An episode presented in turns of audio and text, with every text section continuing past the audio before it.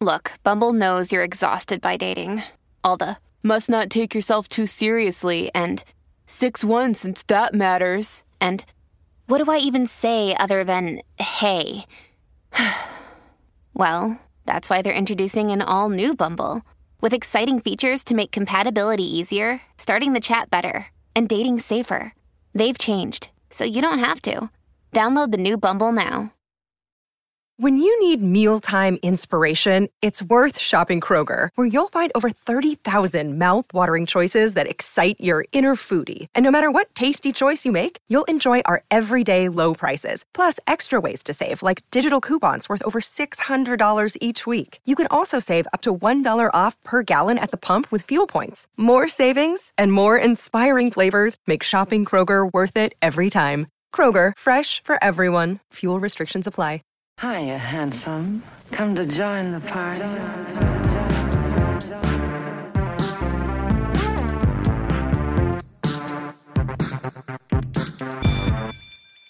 Hey, party people. Welcome to the Pachama Party, where seven minutes of heaven is just a sensory deprivation chamber we take turns using, just floating in nothingness till someone fucking comes beating on the door, being like, my turn, get the fuck out. So grab your eye mask and your gummy edibles and let's get into it.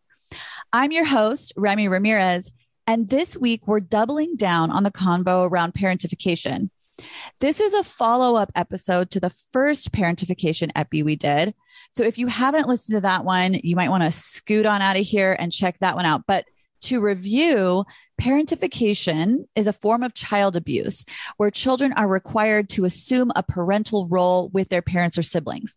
That could look like taking care of them emotionally, like taking care of their parents' depression, for example, or physically, like making meals or doing the grocery shopping when the children aren't old enough to handle what's being asked of them. We covered a ton of the root stuff in the first episode. It turns out there's a lot to parentification. So, to help us get clear on everything we need to know, including other ways it can look, how it affects our attachment styles, and how we have adult relationships with the parents who parentified us. I'm so excited to welcome Amanda Ichihashi Jagerman back to the pod. Hi, Amanda. Oh, hi, Remy. I'm so happy to be here again because being here last time was my first rodeo with podcasts. And I had so much fun. I had trouble falling asleep that night because I was buzzing with excitement. And it just felt so good to share in this way. And it felt creative and I felt so welcome. So I'm excited to delve in further today. Oh, yay. That makes me so happy that you mm-hmm. were that like Oh yeah. usually we hate not being able to sleep, but I uh I I, I approve of this reason for not being able to sleep. That's a good one. So mm-hmm. Thank you so much for coming back on. And I know we talked briefly about your astrology, astrology last time. You're a Leo, Cap Moon, Pisces rising. Mm-hmm. And last time you were on, you were worried about the Pisces full moon that was coming up. How did you do with that? Uh, in true Piscean fashion, I cried a lot and took some hot baths and, you know, cried in the hot baths. And I was kind of going through an emotional shit show. And it got to the point where my usual like resistance was worn down. So I just let myself feel the fucking feels and cry. And actually, I would feel better after a few minutes. And I was able to be like, well, gotta blow my nose and make some lunch, I guess. So yeah, big feelings for that Pisces full moon. Can we all just like take a minute for just blowing your nose and making lunch? You know, sometimes it's the way to go. I'm I'm so glad you survived and so glad that you're back on to help us navigate part two of this conversation. I've already kind of laid out my ex- my experience on this topic in the last episode, so I think we can just dive in. Mm-hmm. Let's start with laying out what the different types of parentification are. Right. Um, so parentification can actually look a couple of different ways. So to sum it up, under the parentification umbrella, we have it where the kid takes on the role of the parent of their parent we also have it where the kid takes on the role of the spouse of their parent. aka spousification, also known as emotional incest. We also have it where the kid takes on the role of kind of the adult peer of their parent. And lastly, we also have it where the kid takes on the role of the parent of their own, usually younger siblings. So all of those are flavors of parentification. Okay. And remind us what emotional incest is and how it relates to spousification.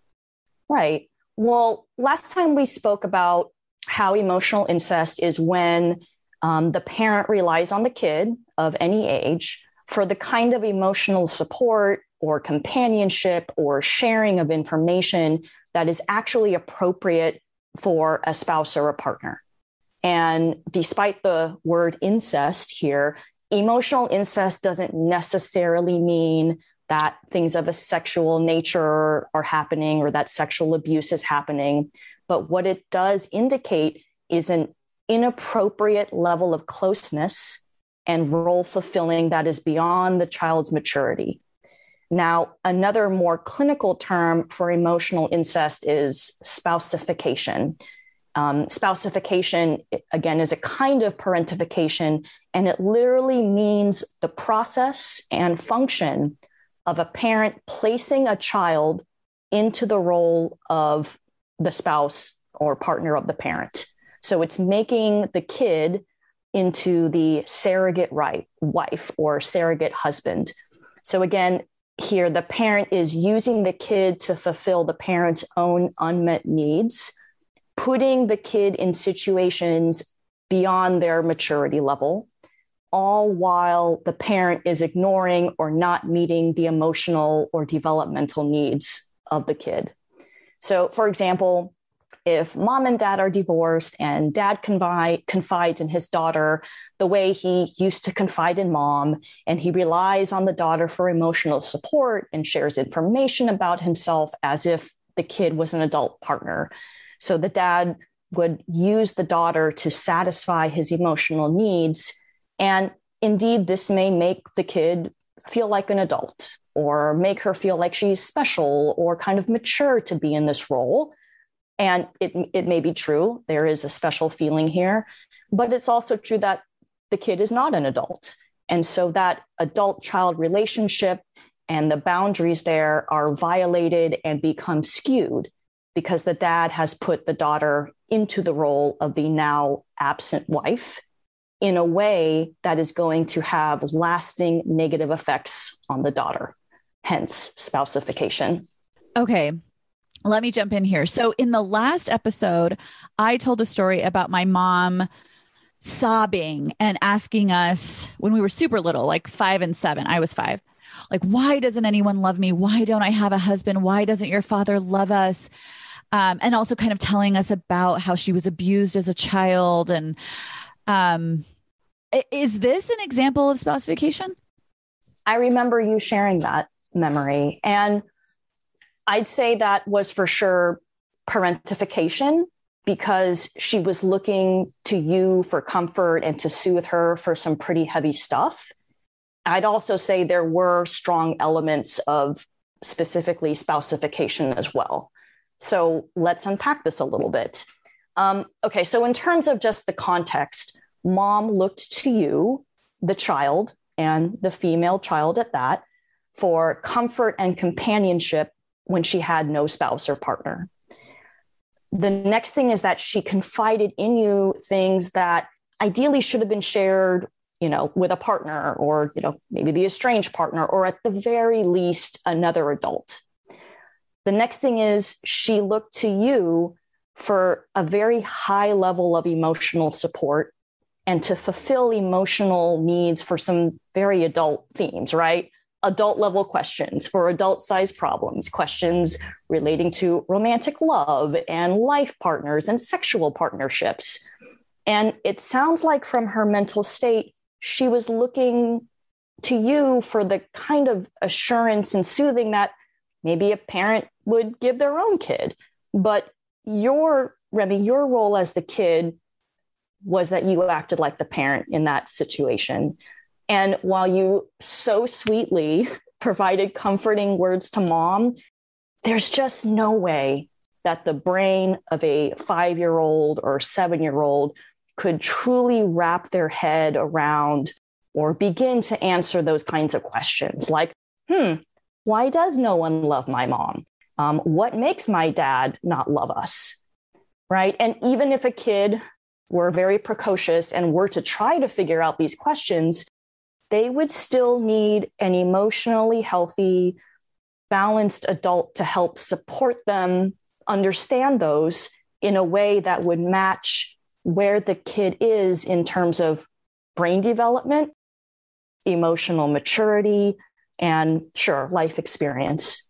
So, in other words, Remy, as compassionate and precocious as I'm sure you were as a kid, in a sense, it was simply beyond your developmental stage. So, another indication of spousification here is the content of the conversation. And I think you literally responded to mom saying something like, Well, I love you. I'll marry you. Oh, yeah, that's right. I was like, I'll be your husband. Yeah. Yeah, literally. So, in those moments, again, you provided support to her and you offered to be the stand in husband. Also, she was clearly not in a place to support you to help you understand and process what it's like for you or the both of you with the fact that dad wasn't around. Mm. And that didn't happen because you were too busy taking care of her. And another indication that tells me that this was spousification is the fact that you said on the last show how the effects of this dynamic negatively impacted you in adult relationships right? Impacted your self-esteem impacted your ability to set boundaries and know you won't know your own needs and that you've had to put in tremendous efforts as an adult to heal this. So putting all of these pieces together leads us to the conclusion that this was an example of spousification right? Making you the stand-in partner and also you know general old parentification because she was looking to you to comfort her um, in a way that you would have if you were her parent. So, okay, I have to jump in here and say this is so fascinating because in the time since you and I recorded the first episode, mm-hmm. I actually have gone through a big transformation with a very close friendship where I kind of realized it was time to let the friendship go. And part of it was because of exactly this thing. This, it was like it was so ingrained in me early on, this tendency or this sort of like maybe this learned behavior, right? Of like, I take care of you, mm-hmm. I take care of you, I'm going to take care of you. And not noticing that that person wasn't able to take care of me in return, not noticing mm-hmm. that it wasn't reciprocated to the same degree. So, like, my sort of um, being able to take care of this person went up to a 10 and this person being able to take care of me went up to a six and i had just sort of been not noticing slash ignoring that for a very long time and i think it's because like it was such a normalized part of my life from right. an early age that I my job is to if you're suffering I do I go I turn that volume all the way up to 10 I do absolutely everything to take care of you I figure out what you need you know like all the things mm-hmm. but if I am suffering I don't have the same, or well, let's say in the past, I haven't had the same expectations that people be able to show up for me at that 10 level. Right. And I'm getting to a place in my life where I'm like, oh, if I'm going to show up at a 10, I need other people to show up at a 10 also. And it doesn't make a person bad if they can't show up at a 10. It just means that they're not the right fit for me. And it's such an interesting thing to be talking about this with you now and talking about what the effects of you know parentification and spousification are as adults. And i just want to jump in and say for anyone who maybe can relate really look at whether or not you're also getting your needs met. Because when we were parentified in this way early on we learned that people don't have to show up for us the way that we show up for them our job is to just always be there for them, right? Because like mom, like you said, my mom couldn't take care of my needs in that moment. And that, mm-hmm. but that wasn't my focus. My focus was on her. Right. Wow. That's a lot of awareness and healing. and shedding that you've been going through. Yeah. That must be tough, but it's a sign of healing, like gold star on that. Thank you. Thank you. Sorry to interrupt. Keep going. So yeah, um, so an important note on parentification that we didn't get to last time, but I wanted to clarify here because it's so important, is that parentification, of course, can also look like the child taking on the parent role of siblings, usually younger siblings. And this is fairly common, and in a way, it makes sense or it can seem natural or, you know, practical that the oldest or older kids help guide or do some element of helping to raise the younger kids, like helping little brother get ready for school in the mornings or trying to get little sister to follow the rules when mom and dad aren't around. So many families have an element of this kind of older kid as mini parent to the other kids dynamic happening. And just because you did help your little brother with his math homework doesn't by itself mean that you are parentified in general. And it doesn't necessarily mean you are parentified in a harmful way. But where it gets sticky and becomes the kind of maladaptive and destructive parentification, again, is if that kid is constantly burdened with excessive responsibilities and put into the parent role beyond their development and maturity and where the parent is overly relying on the kid to serve as a mini parent, and where the parent no longer provides support or acknowledgement or gratitude to the kid. So here the kid would not get to have a normal childhood. And this role reversal would cause lasting negative impacts to things like self esteem and the ability to have balanced relationships as they grow up right? So that's that type of parentification where a child is made to be a parent to the siblings. Got it. Yeah, I think this was absolutely what happened with my sister. I sort of briefly, very, very briefly touched on that in the last episode, but she was babysitting me when I was like six or seven years old. So, um, I think, I think she, and, and I want to say, like, I think it would be really easy for these children to grow up to be like sort of resentful or feel like they didn't, you know, get a childhood or feel mm-hmm. like really anxious because, like, for example, I remember one time we were alone. I think I was five and she was seven, or maybe I was six and she was eight. She was in the shower, and I walked into the bathroom to ask her if I could cook macaroni on the stove. And she said yes.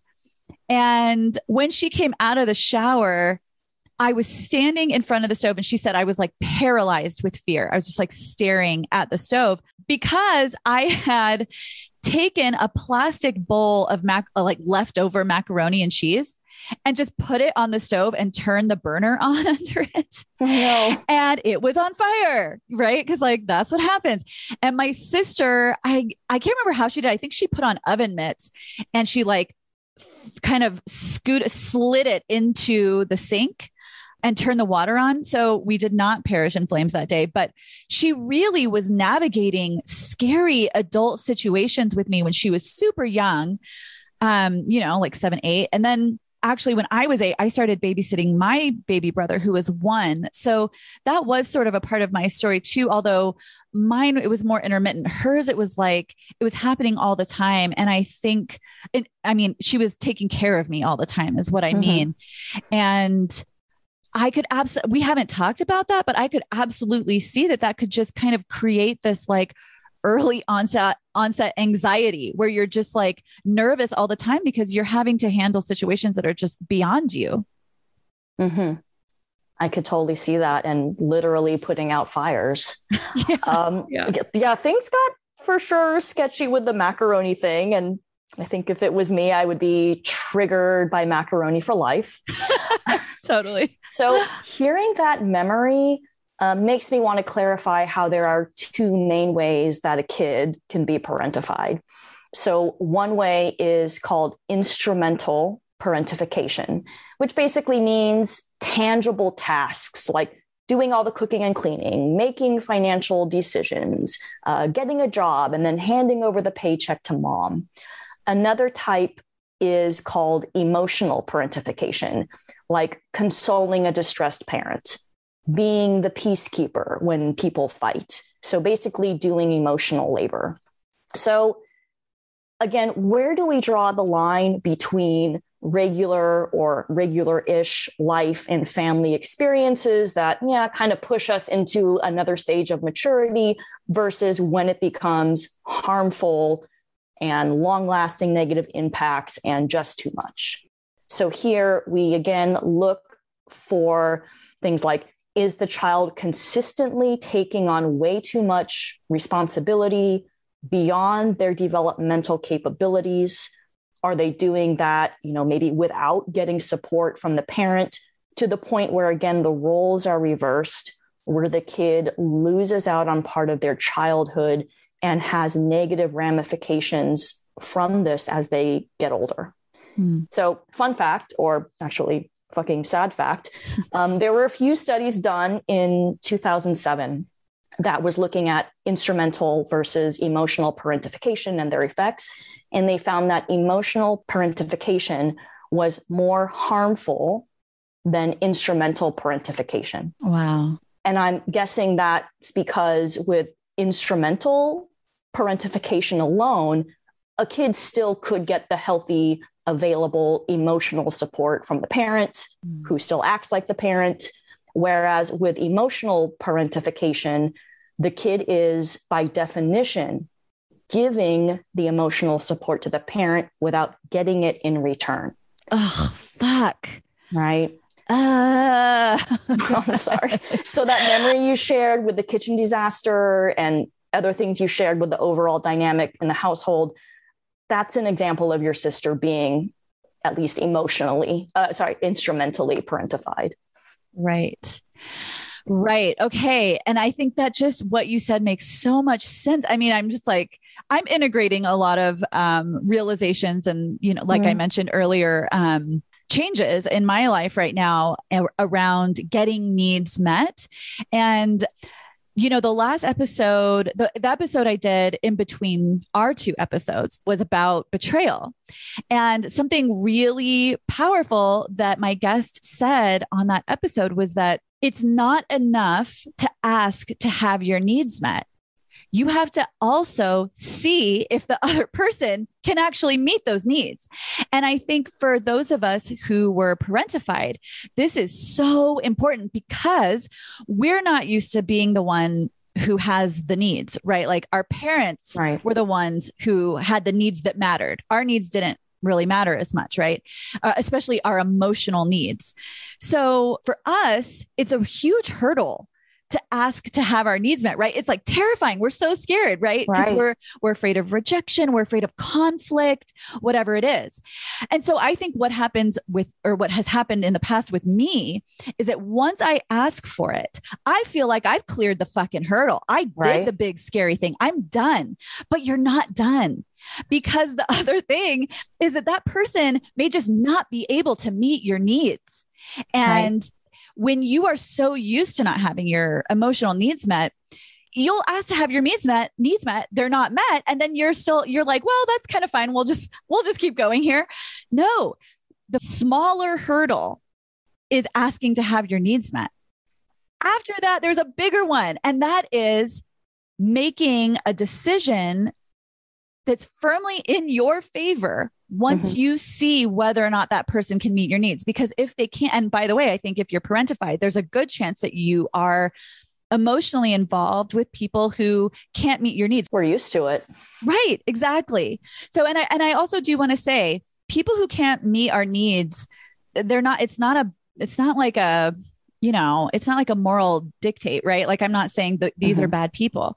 What I am saying is we deserve people who can meet our needs. Mm-hmm. And mm-hmm. especially because I think people who are, who were emotionally parentified are so used to being emotionally generous and being and like turning that emotional generosity dial up to 10 you know mm-hmm. there are going to be a lot of people whose dials don't go up to 10 and so the the big thing is like okay if i'm giving it a 10 are you going to give it a 10 and if you're not then what do i do right like what decision do I make? So I just want to I want to say that because I think that's um anyway, it's what I'm going through right now. yeah. So maybe so maybe it's helpful for other people and and actually like for me it has felt like I feel like I'm adulting in a way that I never have, where I'm just really like, whoa, my fucking needs matter. So hopefully that's helpful. But I wanted to ask you this other thing because when you and I were talking the other day, you mentioned that there can also be cultural considerations with parentification. Can you kind of can you talk us through that? Sure.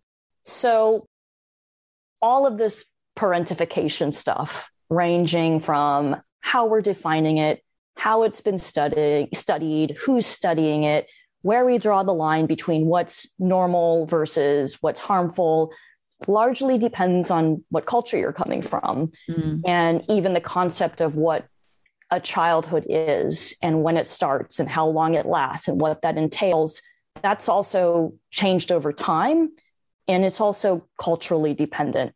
So you know we got to acknowledge that our talks and my perspective in education and definition of parentification are coming from the lens of yeah the united states in 2022 for better or for worse right. within this particular culture and set of values and definitions that is dominated and framed and dictated by straight white cis christian men right, right? so what you and i remy would consider to be maladaptive parentification might be considered just normal or necessary or like hey that's just like what the fuck people do to step up for their family. That's just what it means to be a good son in another part of the world mm. so there's plenty of cultures where a kid taking on what you or i would call um, parentification or a spousified role might be considered a strength or a sign of maturity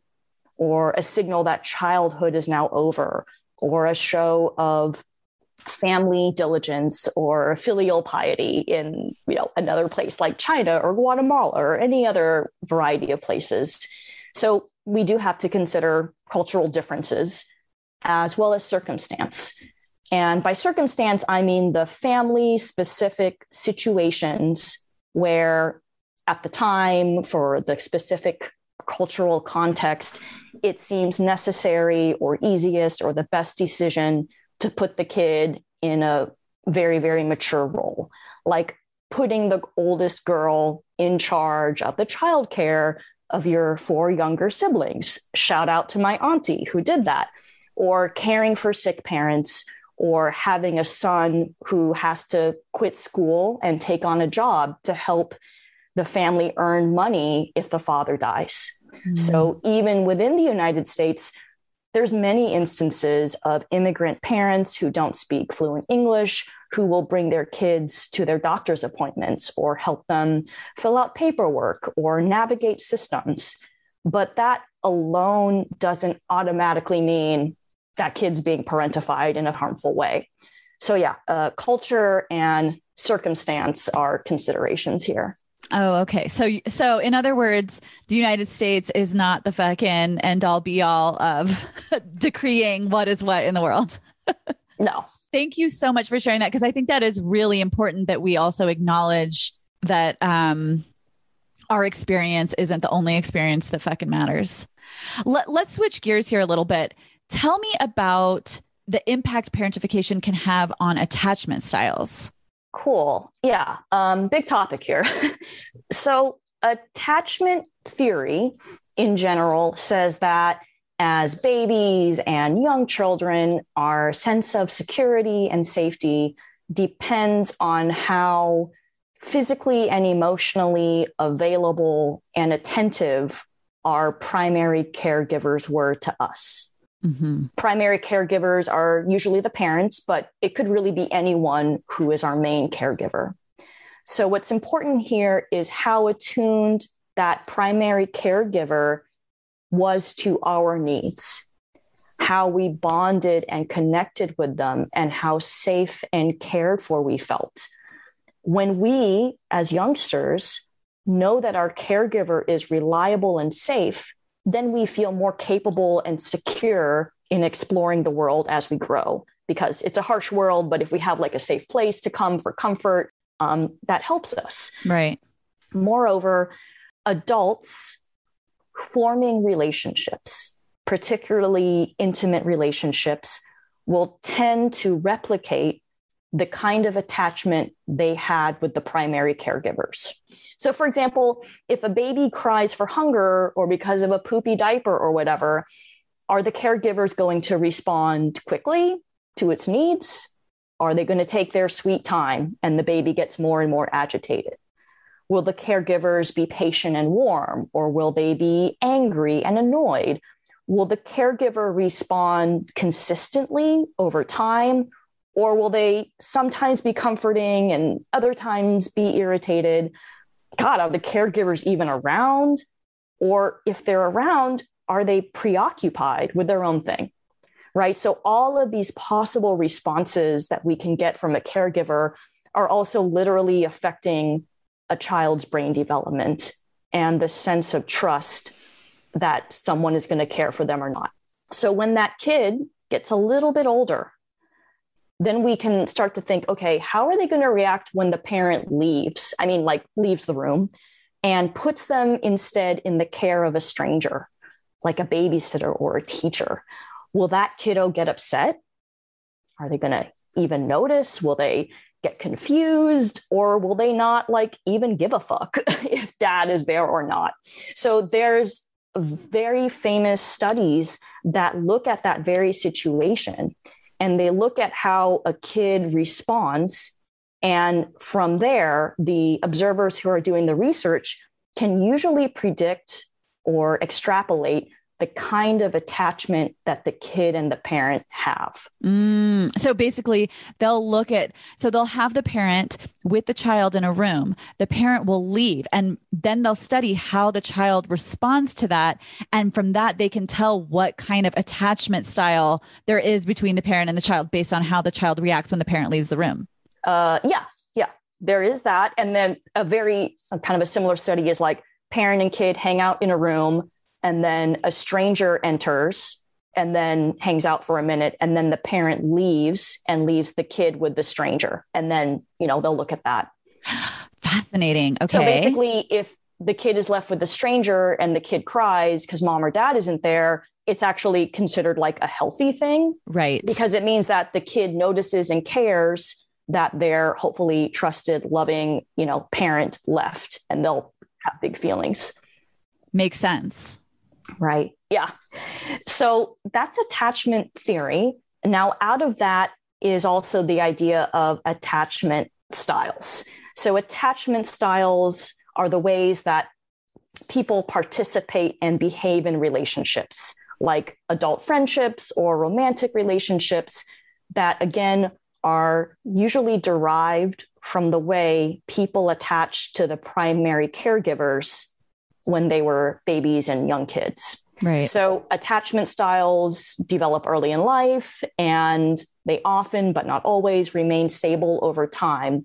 So it has a lifelong influence on one's ability to communicate emotions and needs, how to respond in a conflict, and how to, you know, kind of like what you were saying, how to form expectations and trust in relationships.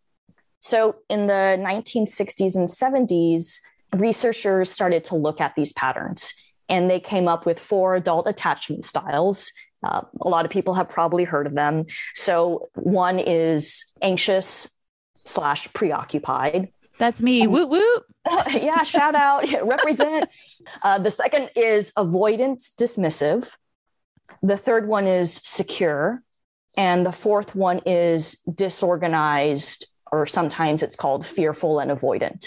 Mm-hmm. So here's a really quick rundown of each of them. So that first one, uh, anxious, preoccupied. It's also sometimes called anxious, insecure, or anxious, ambivalent. So those with an anxious attachment style have problems trusting others. They often worry that people will abandon them.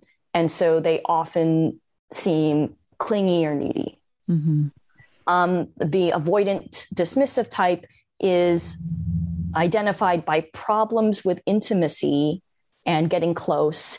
And so these folks have low emotional investments in their relationships. Mm, these were my favorite guys to date in my 20s. Loved it. Yeah, right. It's so sexy. Yeah, I, we're going to talk about that later. Oh, you um, could never possibly love me? Great. Let's fucking do this. I love a project, I love a challenge. okay, so the, uh, the third type, um, secure, that is characterized by feelings of trust and safety in relationships. So children who are securely attached feel safe and supported by their caregivers. And then securely attached adults then grow up and they are able to form lasting relationships. Well, la di da, good for that. No, I just I know, show off. yeah, really. What do you jog at 6 a.m. every morning? um, and that fourth type, that disorganized or sometimes called fearful or avoidant, that is a mixed bag, right? This is marked by a mix of behavior that can range from avoidance to clinginess, and then back to avoidance, and then back to clinginess. So, people with this attachment style often long for close relationships, but they also fear trusting others and getting hurt. So, yeah, shout out to my shittiest ex boyfriend for fully embodying this one. well, to be fair, honestly, I think I show up with this one when I date also. I think I or like no, let me no, that's not true. I show up with this one in the way that I think about men. I feel I really want a relationship with one, but I also don't trust them and, and avoid dating. Like I never date. I'm working on it. But mm-hmm. I think outside of that, I think um, with friends, I'm somewhere between like anxious and secure, depending mm-hmm. on the situation and I'm anxious in career. So I think it can it can look different ways with different groups, right? Like you could be one way with that's what I've heard, but yeah, but so I think I show up in in a few different ways. Anyway, keep going. Sorry. Yeah, no, I I love how you're identifying how, you know, in different aspects of your life, different styles kind of crop up for you. Yeah, and yeah. I think once I if I do start dating someone, I I feel anxious. I get I I go into anxious attachment. Yeah. Got you. Yeah. So looking at these four types, you know, to, to, to piggyback off what you're saying, I personally don't think of these styles like, yep, I'm 100% avoidant 100% of the time for right. the rest of my life. You know, I think of it more like I have my dominant type mm. and I have also these subtypes. So maybe I'd say that 70% of the time, you know, I'm securely attached. Uh, 20% of the time I'm avoidant, and the remaining 10% is a fun little mix of disorganized and anxious. Also, this shit is not written in stone. I mean, yes, we may arise into adulthood with a predominant attachment style that may be shaped by trauma, but I'm hopeful that people can shift and spend more time in other attachment styles, um, namely the secure type. And that's one of the main reasons why people come to therapy. So, our question is Does parentification impact attachment styles? And the answer is yes, because both parentification and attachment styles involve the parent child relationship and the bonding process. And they both say something about the quality and nature of that parent child dynamic, um, depending on how safe and secure it was that is going to affect us as we mature and will impact how we participate in other relationships. Okay, I want to jump in here. This is so fascinating to me. Mm-hmm. And I and I just kind of I have a story that I thought of. So, you know, when I was like 19, my mom was in an awful accident. It was terrible where she was essentially run over by a Hummer and it broke her pelvis in multiple oh, places. Jesus. Yeah, it was it was bad. She was in the hospital for a month after it happened. And I didn't visit her the whole time, nor did I help my sister take care of her when she finally got out of the hospital needs someone needed someone to help her at home my sister like she was in college at the time she left and so was i she left school for a semester to just like full time focus on being a caregiver to my mom. And I didn't even come home. like, my and my mom said that she thought I didn't visit her because I couldn't bear to see her in such a terrible state and I didn't correct her on that but that wasn't it I actually I couldn't handle the idea of caretaking anymore. It was like a visceral feeling in my body where I just absolutely recoiled. Everything in me was like, I don't have anything left to give you. Right. The idea of it completely drained me. And of course, you know, I didn't know about parentification then, but I knew that my resources were tapped and I just couldn't. So, whereas I definitely feel more like I struggle with anxious attachment, I can definitely relate to the way that parentification might turn you off to being emotionally available or being um being emotionally generous, right? Like as an adult. I mean, I don't have nor do I want kids. And I think sometimes I think that has a lot to do with it too, where it was just like by the time I became an adult, I was so exhausted from feeling like I caretook emotionally for so long in my childhood that I, I just like the idea of dealing with someone else's needs 24 7, which is what parenting right. is. You know, I was, I'm just like, I can't fucking do it. Right. Stab me. I can't fathom this. Yeah. Like, no way, dude. Um, so is this, is this kind of what we're talking about here? Yeah. Well, um, that point of view that you shared is valid and it makes perfect sense how you'd feel that way given your experience and to each their own. So, yeah, that segues into another way that parentification can influence attachment style. Namely, it can lead to the avoidant dismissive type, mm. where within the context of the parentified upbringing, you know, it's understandable how you wouldn't want to get roped into another caregiving role yet again with a partner. And you might consciously or subconsciously push away that intimacy or push away the potential for being in that caregiving role again. So, in the avoidant dismissive attachment style, that's where you, as the adult, are very challenged to engage in intimacy or caregiving. So, you would want to keep relationships at the surface level or keep them short or at arm's length. You know, lots of defense mechanisms. Um, but the point is that there is a limited amount that someone with this style is going to invest in relationships because they don't want to get too close in social and romantic relationships out of fear of a repeat of the harmful patterns of childhood. Mm. So, another characteristic with this style here is that as adults, folks are also unwilling or unable to share their true thoughts and feelings with others. So, kind of in the last episode, that decreased emotionality, um, having a hard time being aware and expressing our emotions, that comes through pretty hard here. With parentification. Yes. Yeah. Yes, absolutely. Makes sense. So, there is also this other attachment style, the disorganized, uh, fearful avoidant style as another possible outcome of parentification. And I have an example of this, and it's not about my shitty ex, I swear. so, composite example here. Um, there's a man who whose mom sadly got really sick when he was 12 years old. And so, for years until her early death, he was the primary caregiver, physically and emotionally. And I'm talking him emptying her bedpans and cleaning up her vomit and giving her her medications and very sad and intense stuff. And dad was not in the picture. Well, it was awful. And after she died, he went on to become a very dedicated EMT as a career. So I suppose that, you know, caregiving in this very intense medical context made sense to him or was familiar to him. Right. Well, after that, he got married and after a while, his wife needed some help. And so he stepped up to support her. But she kept on needing more and more. And it seems like she didn't take as much responsibility for herself as she could have. And he continued to pick up the slack and do more and more for her. Well, he became tired and frustrated and resentful out of that dynamic. And they divorced after a few years now in every relationship since then, he's hyper aware of what happened both with his mom and his ex wife.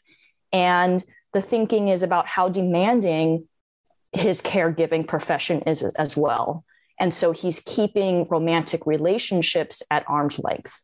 So for this guy, you know, there's a lot of demands on him with previous relationships and the current job. So he's not really going to give anything extra. But yet he'll verbally state or, you know, put on his Tinder or whatever that he's, quote, looking for something meaningful. Mm. When he gets into new relationships, he'll he's pretty good at doing the tangible things for lovers like giving gifts and helping them fix things and cooking for them but when he's asked to provide emotional support or listen to someone vent or bring his girlfriend food when she's sick in bed he gets really triggered so he'll either shut down or suddenly prioritize hanging out with his friends. So, hence, the emotional intimacy of the romantic relationships don't go that deep. Mm. So, this is a person who was parentified, who grew up and has now kind of landed with a disorganized attachment style. So, they want it until they don't, and they're hot and then they're cold. So it's kind of like a walking mixed message. And the fucked up thing is that some people will look at that and find it kind of attractive or like a challenge or you know have this sexy fantasy that we could be the one to suddenly heal them and then they'll give us everything we could ever want in a partner right uh yep right so of course with this guy there's innocent women kind of getting hurt by his unhealed hurts and by him not being totally honest with what he's looking for. And as much as I talk shit about fuckboys, let's reframe this from his point of view, right?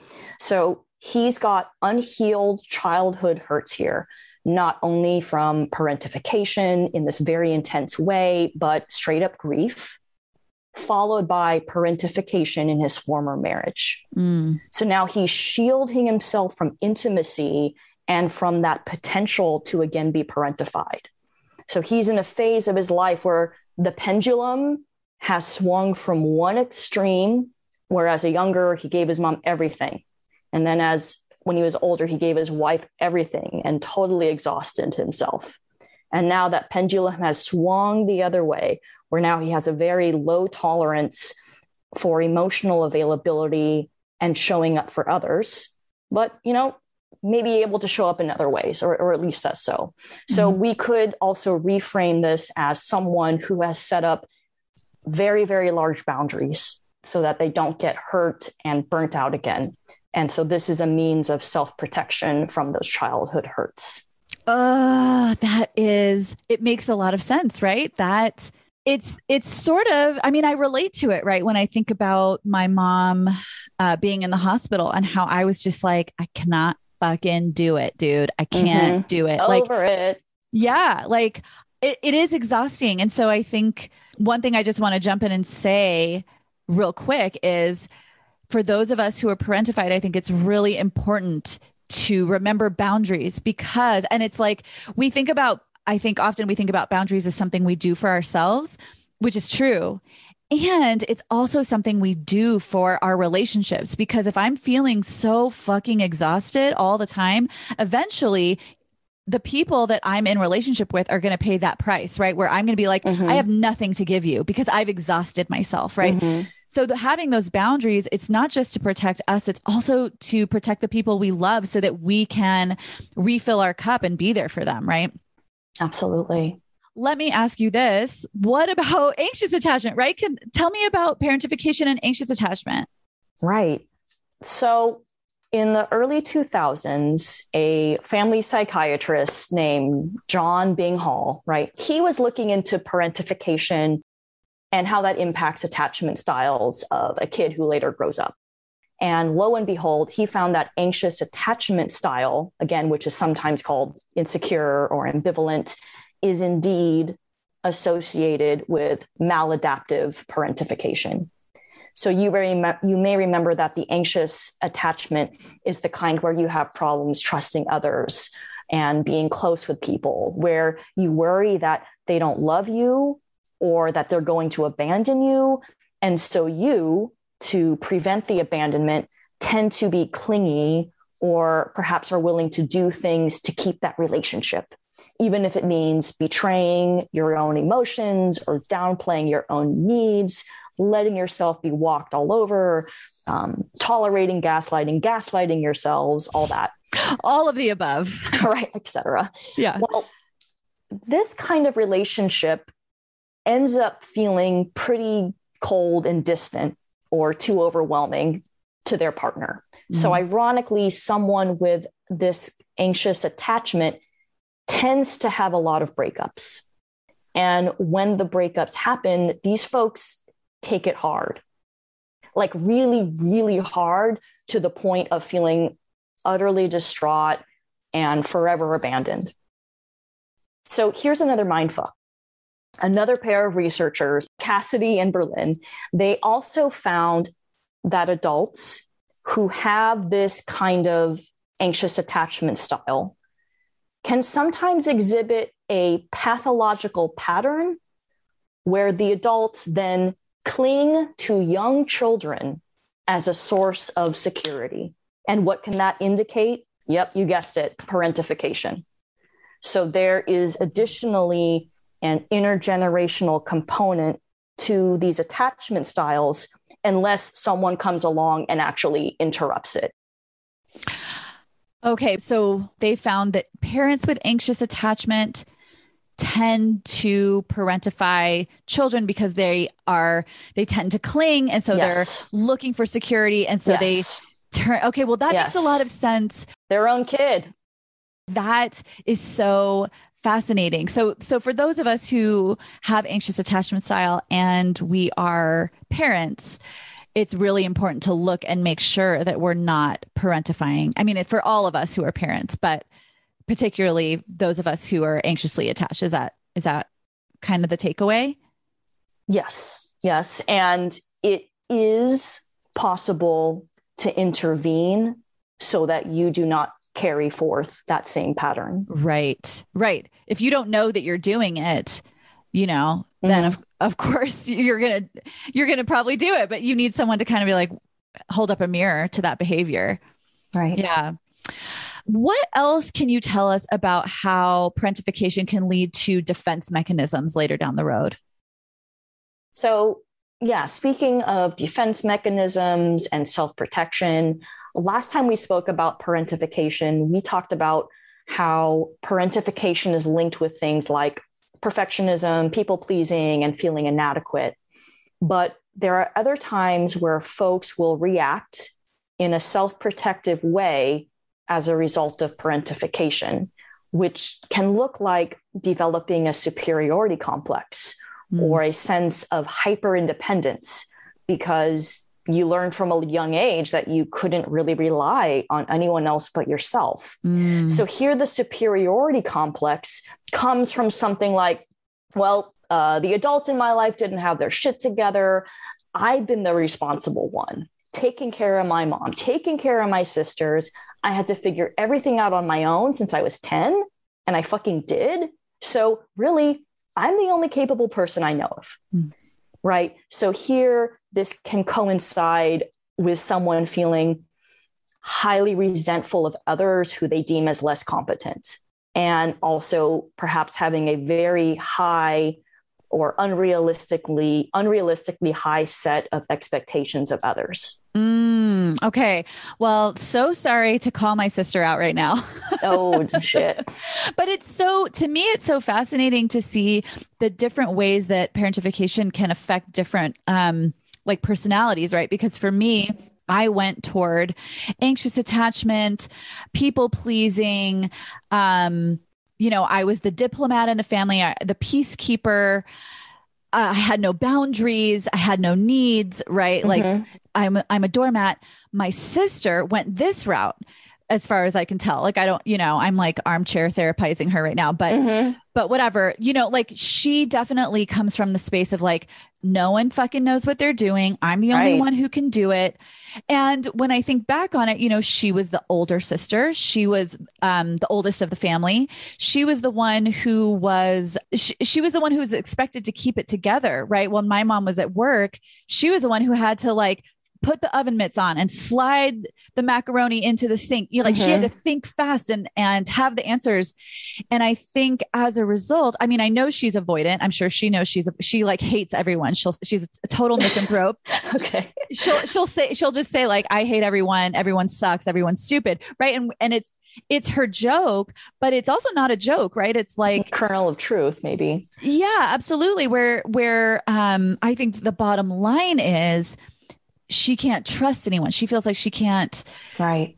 trust anyone. And of course you're going to hate everyone if you can't trust any of them right? Mm-hmm. so um i just think it's so fascinating.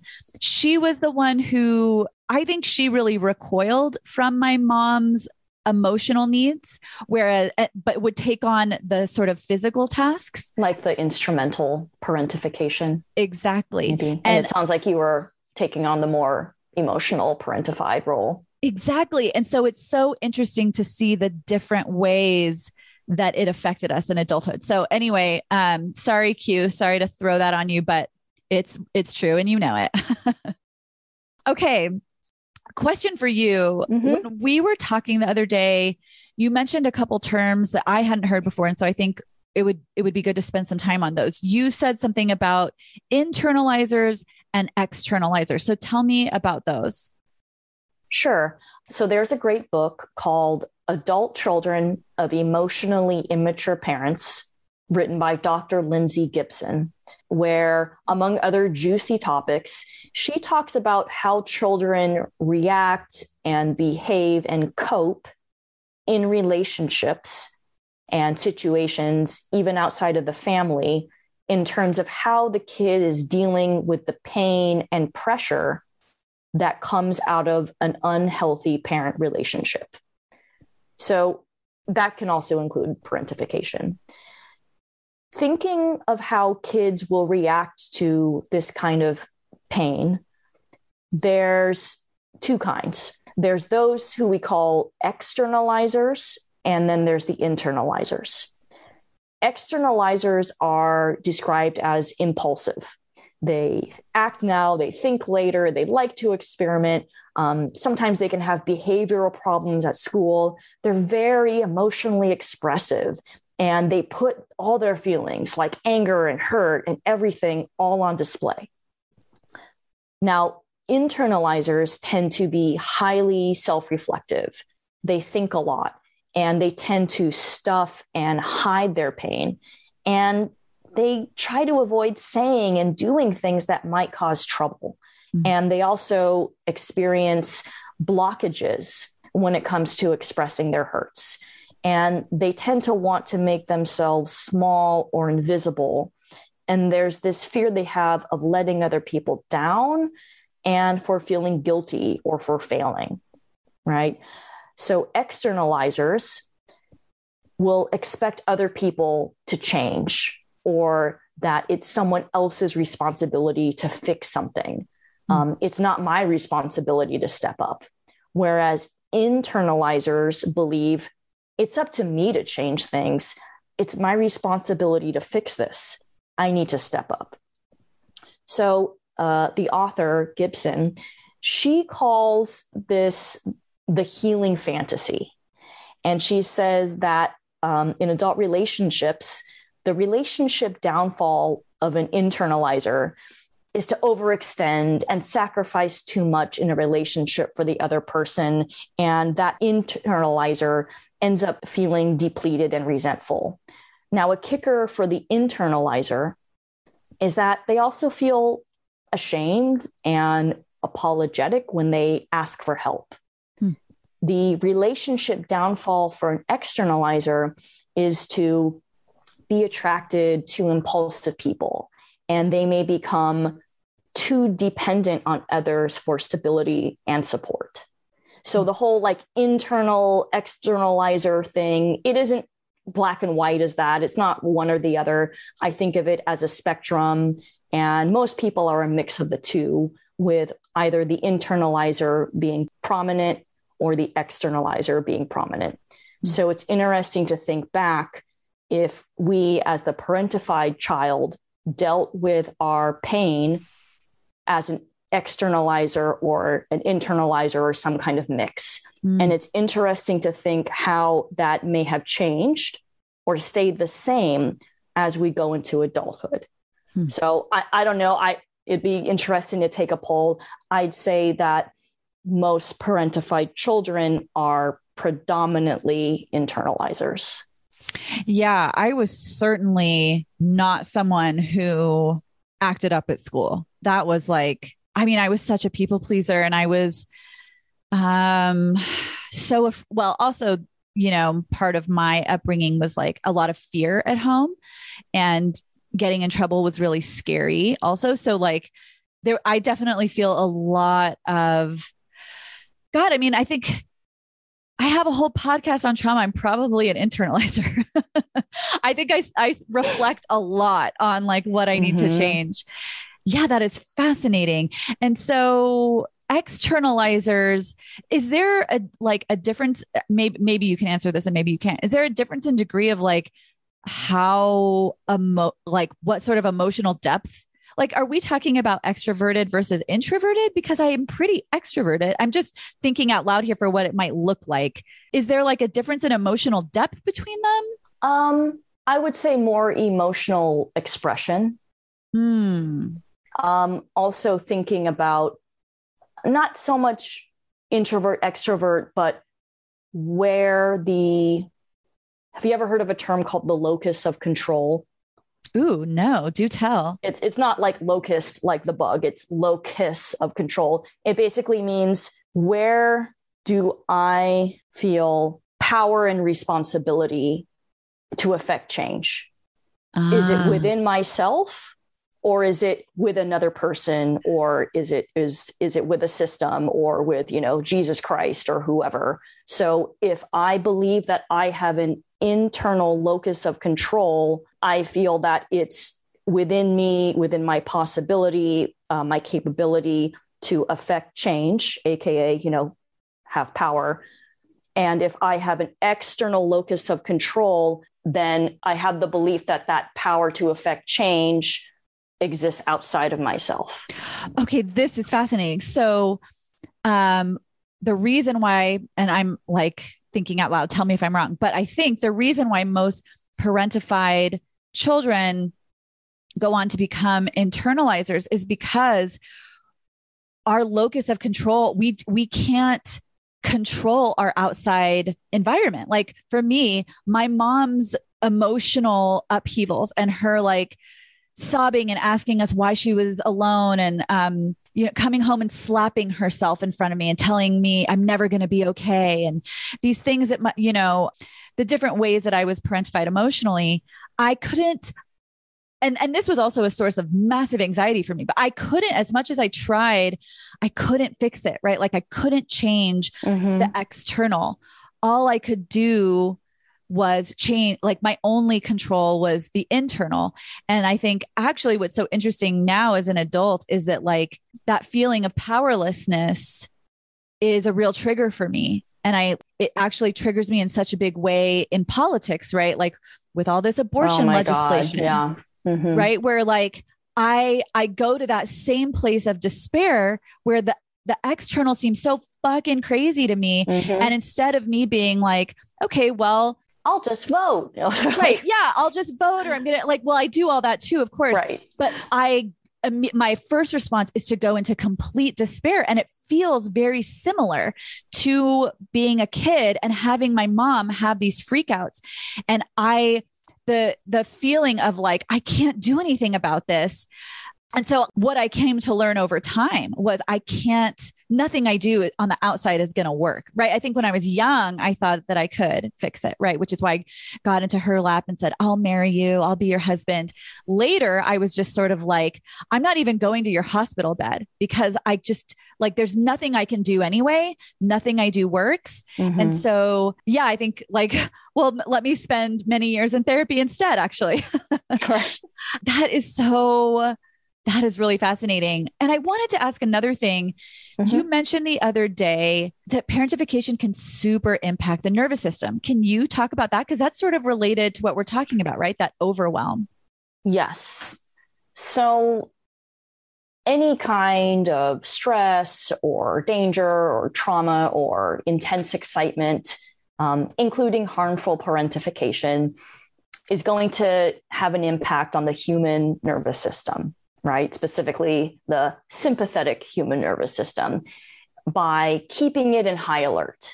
And by high alert, I mean a state of hyper arousal, you know, the whole like fight, flight, freeze, fawn thing. Mm-hmm. So when the sympathetic nervous system is activated with stress or risk of danger, our brain and our body is flooded with hormones and signals.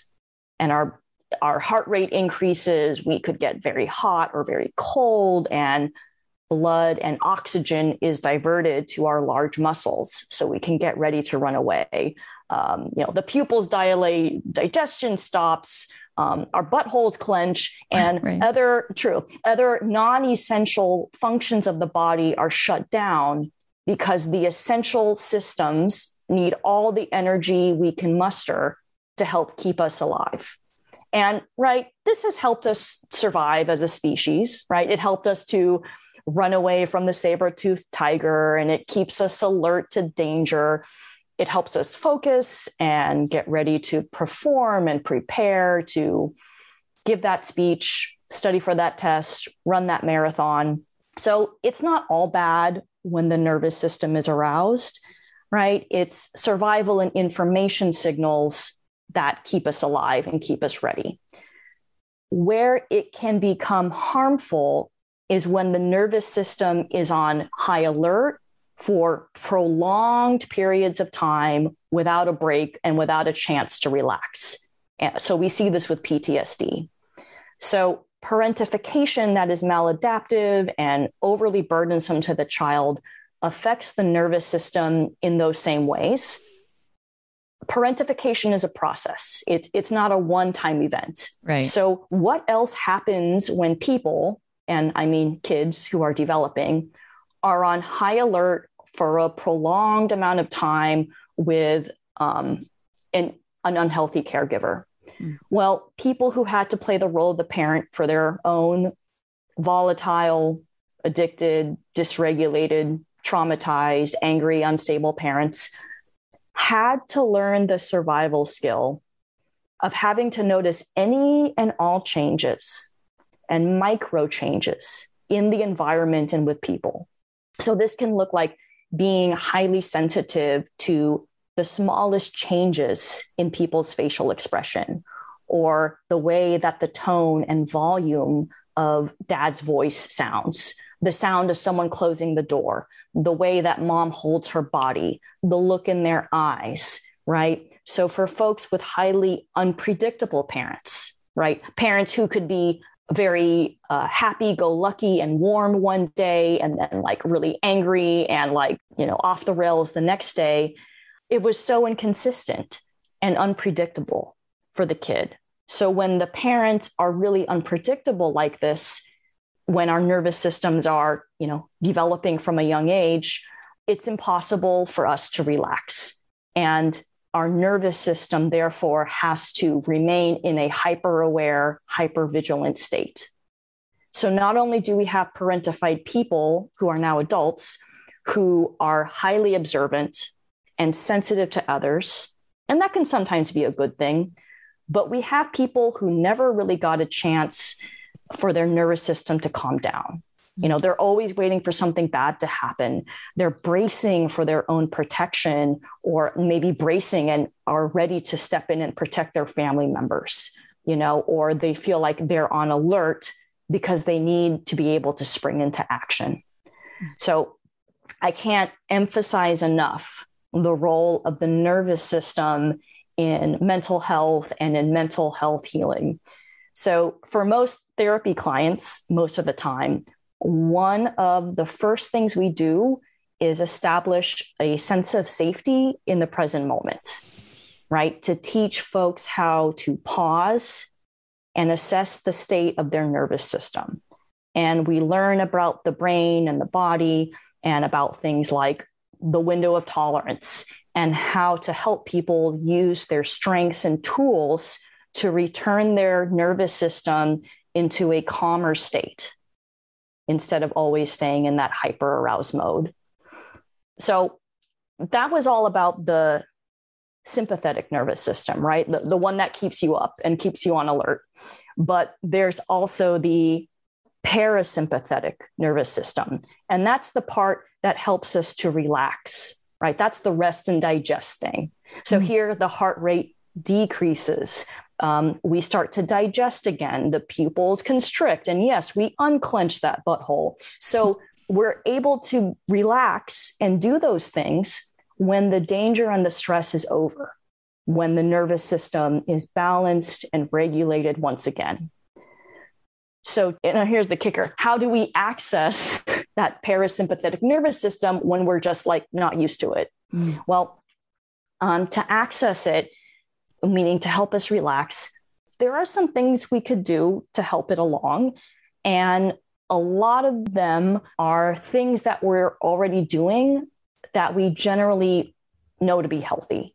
So, for example, physical exercise, slow, deep breaths, yoga, um, being in fresh, crisp air, being in nature, being around safe people in social settings, eating healthy foods, laughing and singing, right? So if you're already doing those good things for yourself, aka, you know, self-love, being a good caregiver for yourself, what it could be a good strategy is to do those same things, but now add the element of telling yourself something like, wow, this healthy thing that I'm doing is also helping my nervous system to relax.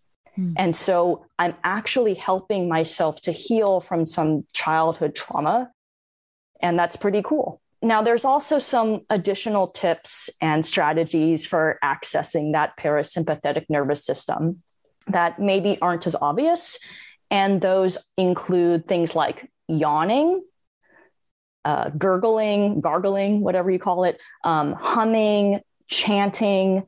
Also, um, exposure to cold temperature increases the parasympathetic activity. So, things like splashing cold water on your face, or finishing your shower with cool water, or sleeping with the window open so your room is cooler at night um, also specifically to massage your neck and shoulder area. So, all of those things and more help us to activate that parasympathetic nervous system. It helps us to relax, it helps us to regulate. And for anyone who'd like to learn more, you can check out the research of Dr. Stephen Porges, P O R G E S. And there's a ton of YouTubes and podcasts on the topic. Oh my God. That, like, as you were talking, I was flashing back. I think I've told this story one other time on the pod that I can think of, but um, years ago when I was living in Oakland, I I was a fucking wreck. I had had a huge like I, I got really ill and um could no one could figure out what was wrong. It was just like a it was a shit show. Mm. Anyway, I ended up finding an ad for this woman who did um a kind of I, I want to say it's a Chinese form of medicine where they very slowly and gently massage your stomach. And I remember I went in to see her and I was like on the table and she was doing her thing. And all of a sudden she stopped and she looked at me and she had this look on her face and she said, Did you feel safe as a child? And no one had ever asked me that. And mm-hmm. I had never considered the question. And and I think after that, she asked, like, do you feel safe now? And what I realized was I had never really known what safe felt like for exactly the reason you're talking about. Er, you never knew what you were going to get one day to the next in my house with either right. of my parents, you know? So, yeah, that that is so helpful because my anxiety can go nuts in ways it's just like not proportionate to a situation, you know? Mm-hmm. Mm-hmm. Like maybe someone at work is mad at me. Maybe my email didn't accurately convey how sorry I am about not attaching the thing I was supposed to attach. You know, like, oh, yeah. Like, whatever the thing is, it's like, um, you know, when other people in situations where other people just like, oh, it'll work out, I'm like, the fuck, you know, like, how do you figure? But it's so obvious that some people just weren't raised in chaos and they can chill in the face of stressors or just not take them so seriously. And and speaking of stressors, someone DM'd me recently with this, question. I was like, "Oh shit, this is so important to this conversation." She asked about how we have adult relationships with parents who parentified us.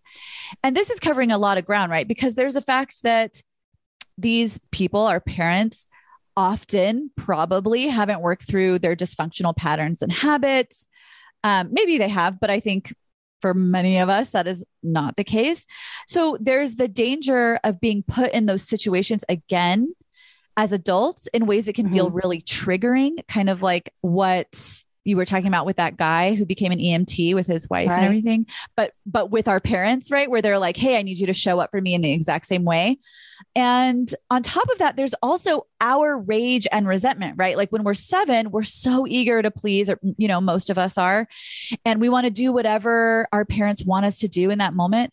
But when we're 27, 37, 47, we're like, well, I'll speak for myself.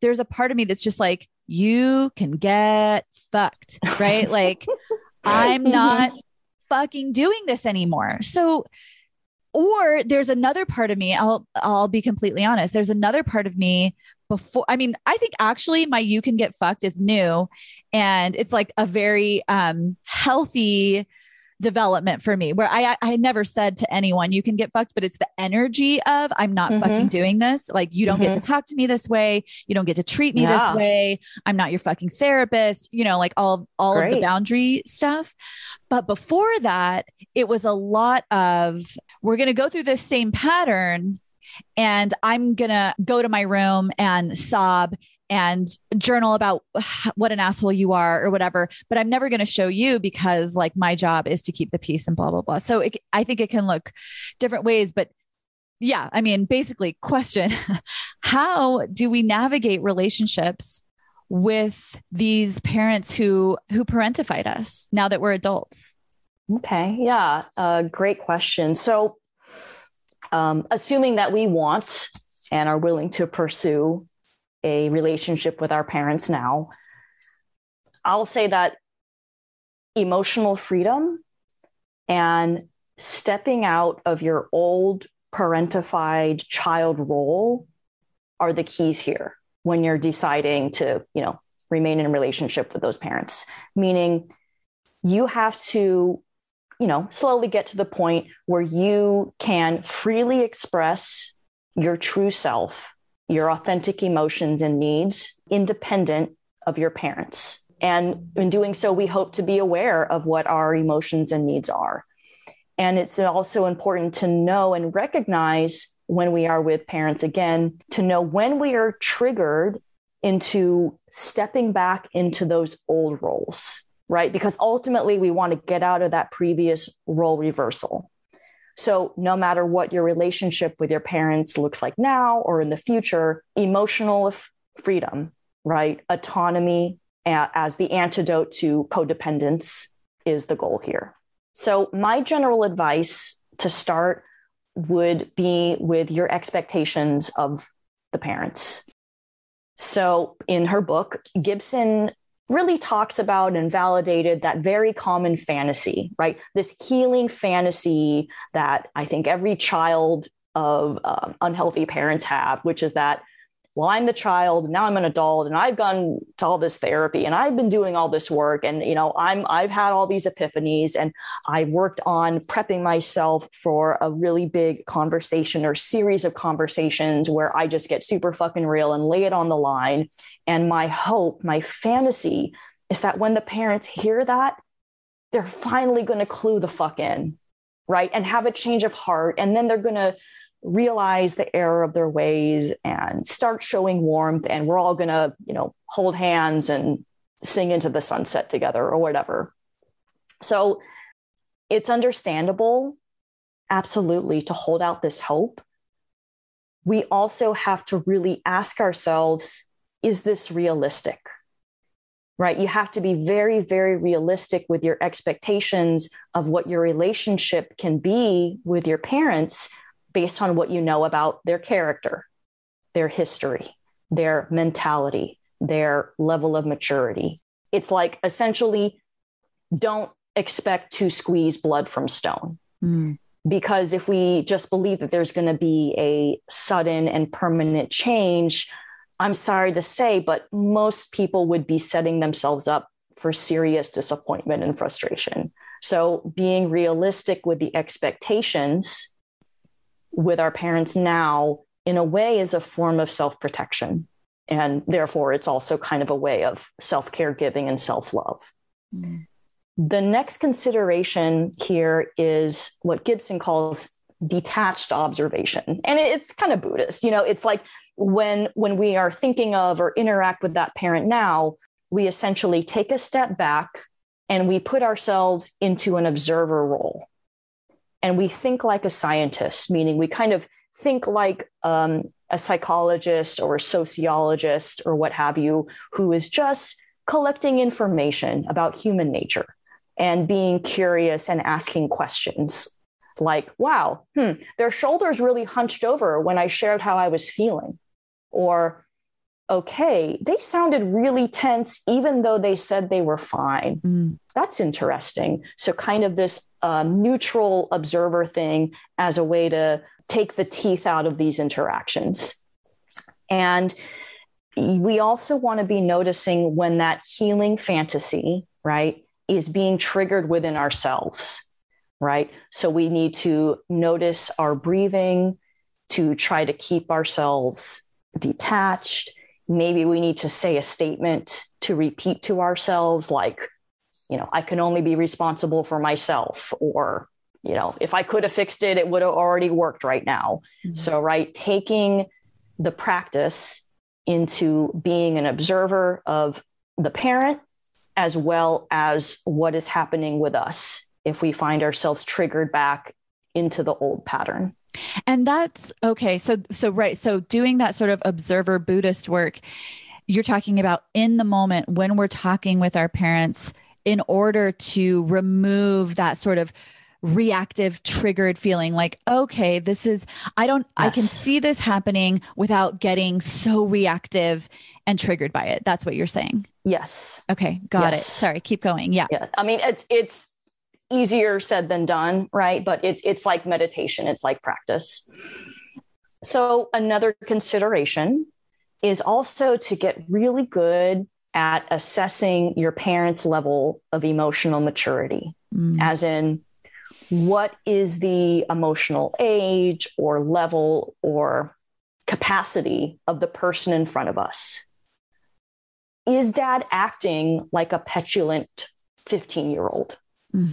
Is mom reverting back to a hurt 10 year old? Does dad even have the skills to regulate his anger? Oh, he hasn't learned that yet. Right.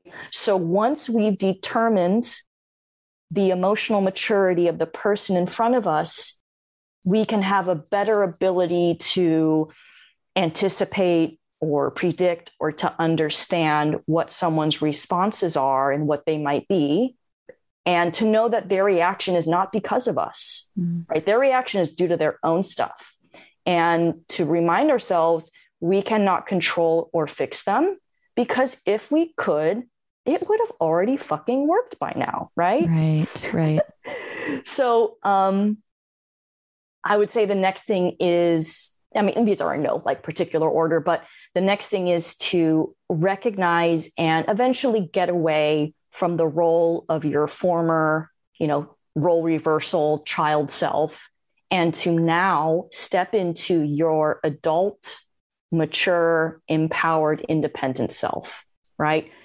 We need to see when and where we get stuck or pulled back into the caregiver role and to know when we're triggered with the impulse to comfort the parents or bite our tongues or not say what we feel or to try to fix everyone's shit.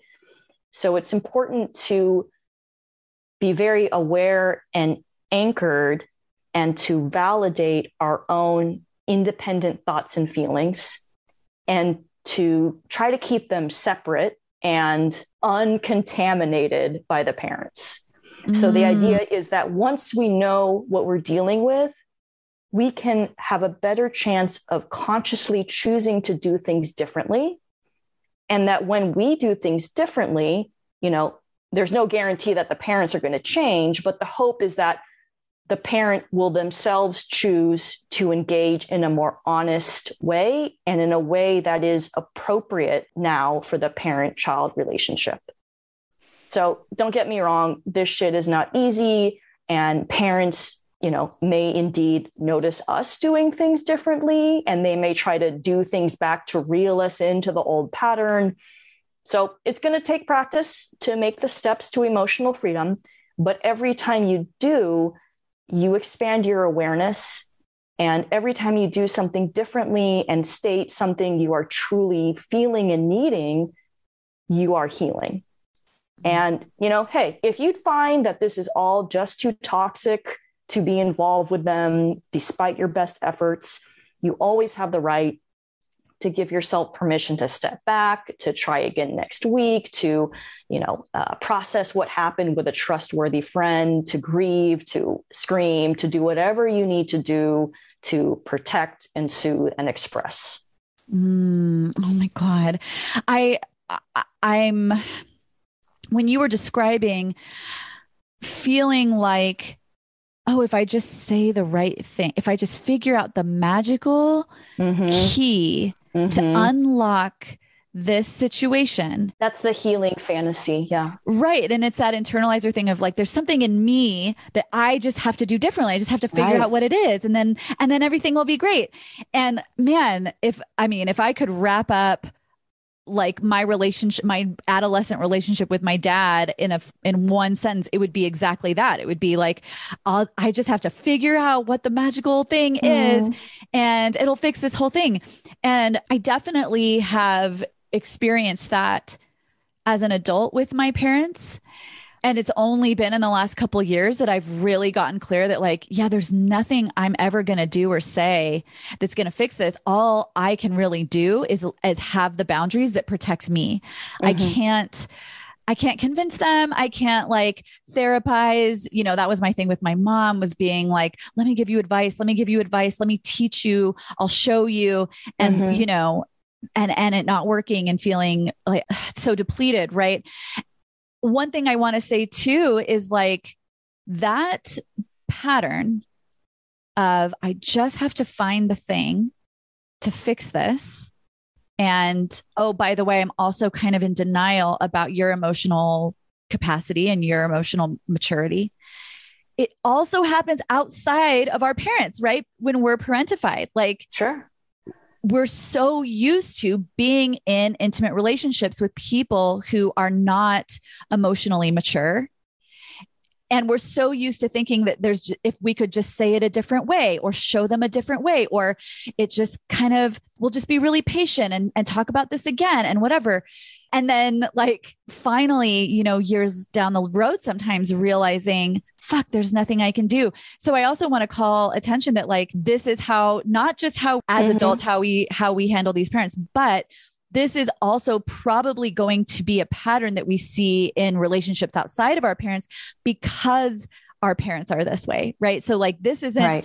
only useful for parents, it's also useful for all of these other relationships that we develop outside where, where we're we have that fantasy that healing fantasy or we're blind to their um, emotional capacity their emotional maturity so creating those boundaries and understanding our needs around this is helpful with all of our adult relationships. Absolutely.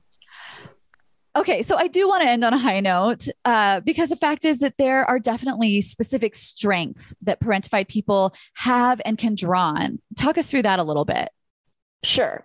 So today and on the other episode, obviously we were discussing parentification as a particular type of trauma, right? where the parentification is harmful and has long term effects, the bad stuff. But there's also another type of parentification that can have more positive or beneficial effects. And we call that adaptive parentification.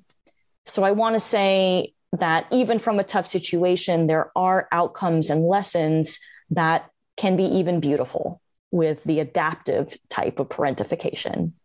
So, for example, I know many parentified kids who are now adults who are really empathetic and compassionate, caring people.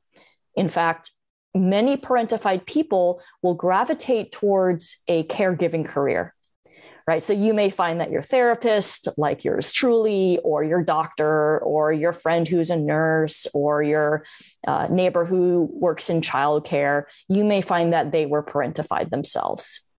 And I find that folks who were parentified often take their close relationships very seriously because they feel such a sense of loyalty towards others. So there's so many parentified adults who have done the work to heal, right? To process the pain, to build self worth um, and respect and boundaries. And they've been working so hard to attain emotional independence. And so, what you have is many people coming out of this experience so committed to compassion and healing but also committed to balanced, healthy relationships. And in fact, these people will approach every potential new relationship with a lot of care because they want to be a healthy person hanging out with other healthy people. And that sounds mm-hmm. like what you're doing, Remy, right? So it can also be very um, feeling like this person is resourceful right? Feeling very competent and wise because they've had such mature experiences from a young age. Mm. And so just imagine having the mindset and having the way of coping that when hard shit comes up later in life, you're thinking, well, God, look what I've been through already. I can definitely handle what is happening now because I've already been through hell and back. Mm. Right. So to me, that means that there's a kind of confidence and fortitude that comes with this track record of having navigated so much already. A lot of my clients who come to therapy to deal with parentification trauma will come to a place where they say, you know what? The bullshit stops with me. Mm. I'm not going to carry this on to the people I love. Like, why would I? I, I know how bad this feels, and I'm not going to pass it on. I'm not going to do this to my kids. So the cycle of trauma ends here. And in my experience with clients, especially people of color, their attitude is also linking up with a very strong connection to their ancestors, meaning that there's a recognition and respect for the strength and triumphs of their ancestors, as well as compassion and you know sadness for the trauma and challenges that their ancestors went through you know to create an unhealthy dynamic and so many people now intentionally want to heal that lineage on behalf of their ancestors who you know for whatever reasons couldn't do it themselves as well as to not pass it on to the next generation. And that's so powerful. Wow, my God. Yes, I love that so much. And I think that when we are abused in this way, it is so important, right, to look at those wounds and look at healing them and, and look at where we've been broken.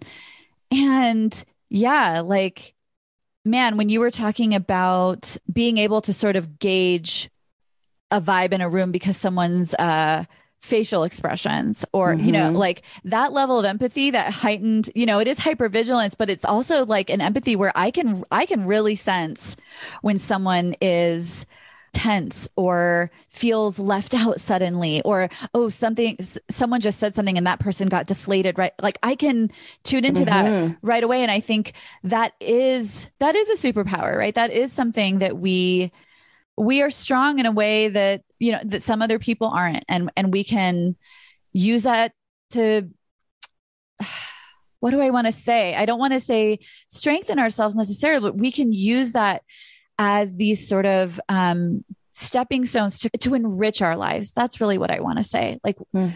we don't have to be doormats when we're empathetic.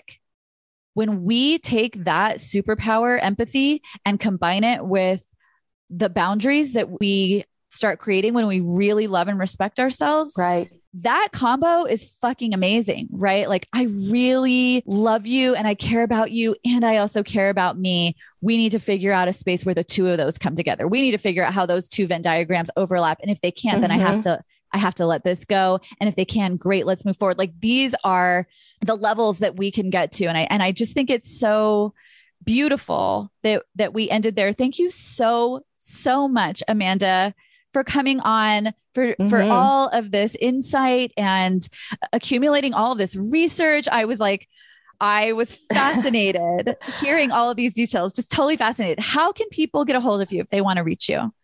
Sure. Um, my practice is called Alchemy Mental Wellness. I'm based in Portland, Oregon. My website is alchemymentalwellness.com. Amazing. Awesome. And if you want to get a hold of me, you can find me on Instagram at the Patrauma Party. That's my obviously Patrauma Party handle. Also, I'm at Remy's R E M E E Z if you want to, um, I don't know, hang out with me. That's where I am. Or you can email me also at patraumaparty at gmail.com. I don't know why I didn't do the Patrauma Party at gmail, but I fuck that up. So it's patrauma party at gmail. If you have a topic you'd like to hear covered, totally hit me up. I love that. Or a question. Like I live for that shit. Also, if this pod has helped you and you have a minute, rate, review, subscribe. It makes a huge difference. And it honestly means so much to me. I read through every single review that's left and it fucking makes my day. Although I will say Spotify has a glitch, at least on my end, where you can't give my pod in specific, but maybe other pods as well, any more than four stars, which I don't understand. Uh, but Apple is all good. Also, if you'd like to support the pod, you can now. You can give like a dollar, five dollars, ten dollars a month, whatever you want to do. Go to anchor.fm forward slash the Patrauma Party and scroll down to the support button. And until next time, baby, enjoy the party. Bye.